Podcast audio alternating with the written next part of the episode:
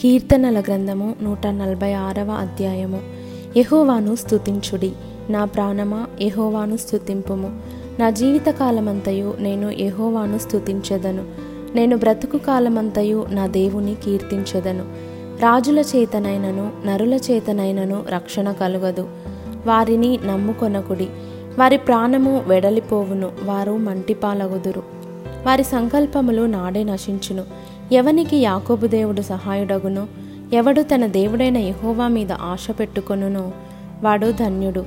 ఆయన ఆకాశమును భూమిని సముద్రమును దానిలోని సర్వమును సృజించినవాడు. ఆయన ఎన్నడును మాట తప్పనివాడు. బాధపరచబడు వారికి ఆయన న్యాయము తీర్చును. ఆకలిగొనిన వారికి ఆహారము దయచేయును. యహోవా బంధింపబడిన వారిని విడుదల చేయును.